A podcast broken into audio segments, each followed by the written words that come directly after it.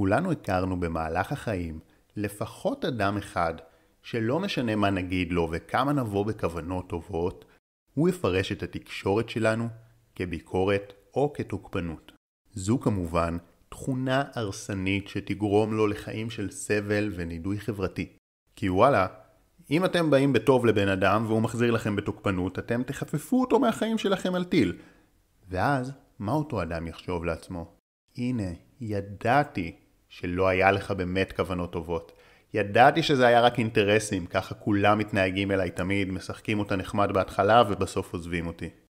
וככה, האדם הזה הופך להיות אפילו יותר חשדן, אפילו יותר מפרש סיטואציות חברתיות בצורה שלילית. ולאט לאט הוא מוצא את עצמו בודד ומסכן. גם אם יש בסביבה שלו אנשים שבאמת יש להם כוונות טובות, הוא לא מצליח לראות את זה. עכשיו הדוגמה שנתתי היא מאוד קיצונית, אבל תבינו שלכל אחד ואחת מאיתנו יש קטעים כאלו במהלך החיים, שבאים אלינו בטוב ואנחנו בעקבות כל מיני טראומות שהיו לנו בעבר, בעקבות כל מיני אמונות שיש לנו בתת המודע, כל מיני טריגרים שמפעילים אותנו, אנחנו מפרשים את התקשורת בצורה שלילית ומרגישים מותקפים. וככה, בגלל הפרשנות השלילית שלנו לסיטואציה, שאנחנו מרגישים מותקפים, אנחנו כמובן מחזירים בצורה לא הכי נעימה, וזה הופך להיות נבואה שמגשימה את עצמה. ובסוף מערכת היחסים עם האדם הזאת באמת הופכת לגרועה, אבל זה לא היה בגלל שהוא בא ככה מההתחלה, אלא בגלל האופן שבו פירשנו את זה.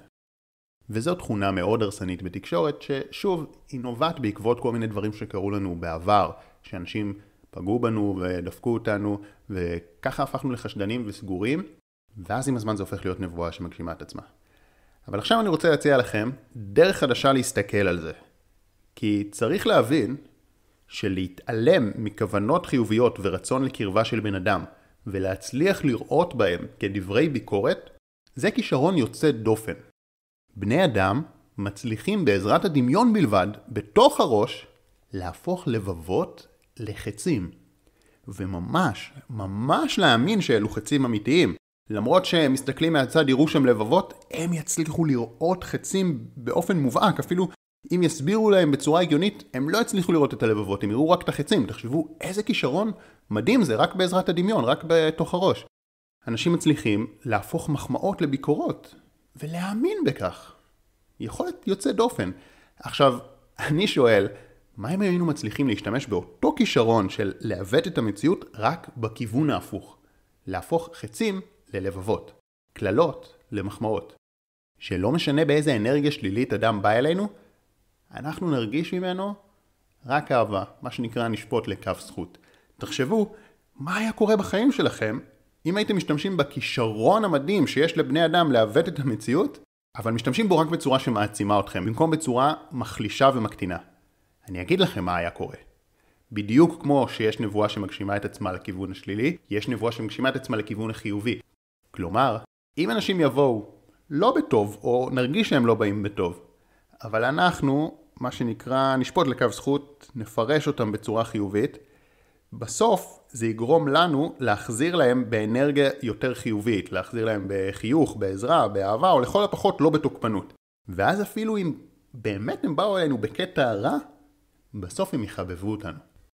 אז קבלו החלטה עכשיו לקחת את הכישרון של המוח האנושי, להפוך לבבות לחצים ולהשתמש בו בצורה הפוכה. החליטו שאתם הולכים להפוך חצים ללבבות, זה ישנה את החיים שלכם.